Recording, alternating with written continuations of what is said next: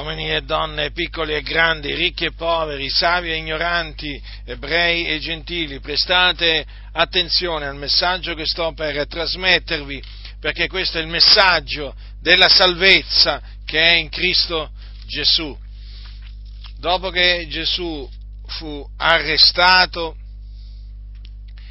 fu fatto comparire davanti al sinedrio giudaico, che lo condannò come reo di morte per bestemmia, perché aveva dichiarato di essere il figliuolo di Dio. E dopo la condanna a morte, appunto, eh, dichiarata dal Sinedrio, fu dato in mano del governatore della Giudea, che era Ponzio Pilato. E a questo punto è scritto quanto segue nel Vangelo scritto da Marco. E subito la mattina i capi sacerdoti con gli anziani e gli scribi e tutto il sinedrio, tenuto consiglio, legarono Gesù e lo menarono via e lo misero in man di Pilato. E Pilato gli domandò, sei tu il re dei giudei?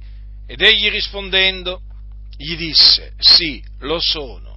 E i capi sacerdoti l'accusavano di molte cose e Pilato da capo lo interrogò dicendo, non, non rispondi nulla?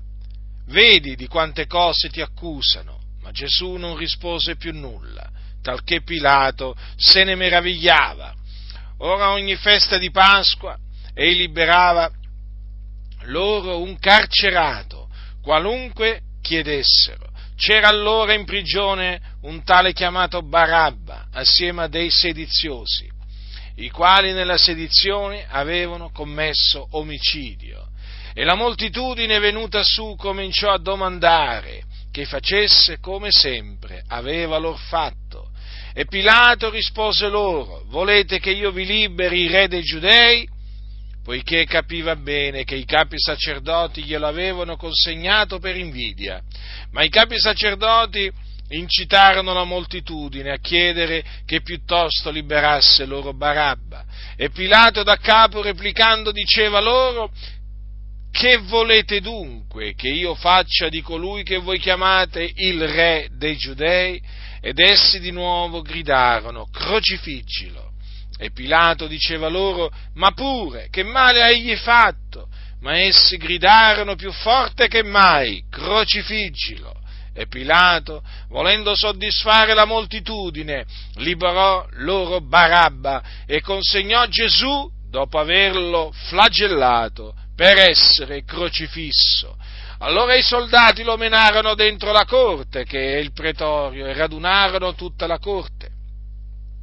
E lo vestirono di porpora e intrecciata una corona di spine gliela misero intorno al capo e cominciarono a salutarlo, salve re dei giudei, e gli percotevano il capo con una canna e gli sputavano addosso e postesi in ginocchioni si prostravano dinanzi a lui. E dopo che l'ebbero schernito lo spogliarono della porpora e lo rivestirono dei suoi propri vestimenti e lo menarono fuori per crocifiggerlo. E costrinsero a portare la croce di lui un certo Simone Cireneo, il padre di Alessandro e di Rufo, il quale passava di là tornando dai campi e menarono Gesù al luogo detto Golgota, il che interpretato vuol dire luogo del teschio, e gli offersero da bere del vino mescolato con mirra, ma non ne prese. Poi lo crocifissero e si spartirono i suoi vestimenti, tirandoli a sorte per sapere quello che ne toccherebbe a ciascuno. Era l'ora terza, quando lo crocifissero, e l'iscrizione indicante il motivo della condanna diceva il re dei giudei. E con lui crocifissero due ladroni, uno alla sua destra e l'altro alla sua sinistra, e quelli che passavano lì presso lo ingiuriavano, scotendo il capo e dicendo, Eh, tu che disfai il Tempio e lo riedifichi in tre giorni, salva te stesso e scendi giù di croce. Parimente anche i capi sacerdoti con gli scribi, beffandosi dicevano l'un all'altro, ha salvato altri e non può salvar se stesso. il Cristo, il Re di Israele, scenda ora giù di croce affinché vediamo e crediamo. Anche quelli che erano stati crocifissi con lui lo insultavano.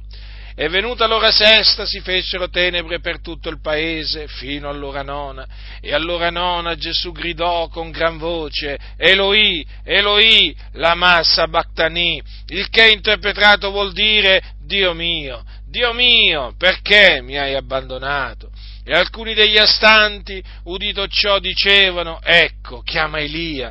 E uno di loro corse, inzuppata d'aceto, una spugna e postala in cima ad una canna, gli diè da bere, dicendo, aspettate, vediamo se Elia viene a tirarlo giù. E Gesù, gettato un gran grido, rende lo spirito e la cortina del Tempio si squarciò in due, da cima a fondo, e il centurione che era qui presente, di rimpetto a Gesù, avendolo veduto spirare a quel modo, disse, veramente quest'uomo era figliolo di Dio.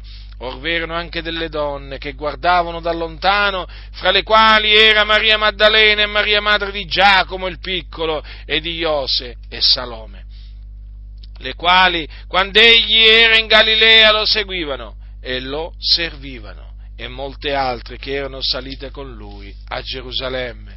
Dunque, in questa maniera Marco descrive quello che avvenne davanti al governatore della Giudea, vale a dire Ponzio Pilato, che dietro le insistenti grida della folla sentenziò che Gesù doveva essere crocifisso e prima fu flagellato prima di essere crocifisso, dopodiché fu portato a un luogo detto Golgota dove fu crocifisso in mezzo a due malfattori. E là sulla croce Gesù Cristo, il figlio di Dio, il giusto, il santo, colui che non aveva conosciuto peccato, là egli morì, morì sulla croce quindi, morì crocifisso, annoverato fra i malfattori. Per quale ragione Gesù fu crocifisso? Gesù Cristo fu crocifisso per noi, per i nostri peccati affinché si adempisse quello che Dio aveva detto tramite il profeta, ma egli è stato trafitto a motivo delle nostre trasgressioni, fiaccato a motivo delle nostre iniquità. Il castigo per cui abbiamo pace è stato su lui. Dunque la crocifissione di Cristo Gesù fu innanzi determinata da Dio per compiere l'espiazione dei nostri peccati. Sì, perché la verità è questa, Gesù Cristo è morto sulla croce per i nostri peccati, per espiare i nostri peccati. Ecco dunque perché in quel giorno di molti secoli fa a Gerusalemme Gesù Cristo fu crocifisso. Ora voi che ascoltate, voi che ancora siete senza Cristo, dovete sapere questo, siete davanti a Dio dei peccatori, siete dei peccatori perché siete schiavi del peccato e l'ira di Dio è sopra di voi. Siete sotto la condanna di Dio. Ma, come avete potuto sentire, il Dio nel suo grande amore, ha fatto sì che il suo figliuolo Gesù Cristo morisse sulla croce, quindi fosse crocifisso per i nostri peccati. Quindi egli è morto sulla croce carico dei nostri peccati. Quello dunque che dovete fare affinché l'ira di Dio sia rimossa da sopra di voi è questo. Dovete ravvedervi dei vostri peccati e credere nel Signore Gesù Cristo. Credere fermamente credere con il vostro cuore che Gesù Cristo è morto sulla croce per i nostri peccati. E badate, Gesù è morto, sì, ma è anche risuscitato. Il terzo giorno il Dio lo ha risuscitato dai morti e anche la sua resurrezione è avvenuta perché si dovevano adempiere le scritture secondo le quali appunto il Cristo sarebbe risuscitato dai morti a cagione della nostra giustificazione. Quindi ravvedetevi dei vostri peccati e credete nel Signore Gesù Cristo. In questa maniera otterrete la remissione dei vostri peccati. Eh? E quindi i vostri peccati saranno cancellati, la vostra coscienza sarà purificata dalle opere morte mediante il sangue di Gesù Cristo e otterrete la vita eterna. Quindi tutto per grazia, sì, tutto per grazia perché la salvezza è per grazia mediante la fede in Gesù Cristo.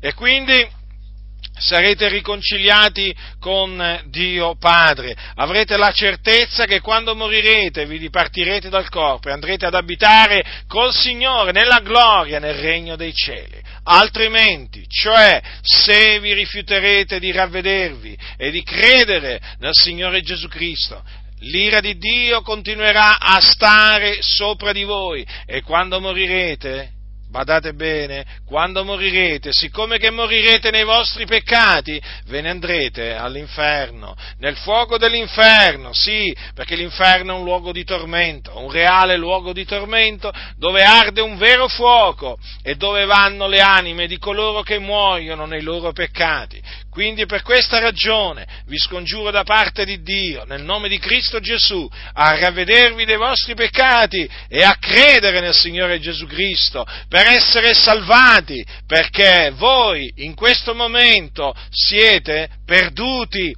siete sulla via della perdizione, siete su una via larga, una via, una via spaziosa eh? ma è una via che mena in un luogo terribile dopo la morte, che è un luogo di tormento che è l'inferno. Quindi ravvedetevi e credete nel Signore Gesù Cristo. La Bibbia lo dice, la Bibbia è la parola di Dio. Cristo è stato crocifisso per noi. Cristo è morto sulla croce per i nostri peccati e il terzo giorno è risuscitato dai morti. Questa è la buona notizia che noi vi annunziamo da parte di Dio, affinché voi, credendo, otteniate la vita, la vita nel Signore Gesù Cristo. Ravvedetevi dunque e credete nel Signore Gesù Cristo. Chi ha orecchi da udire, oda.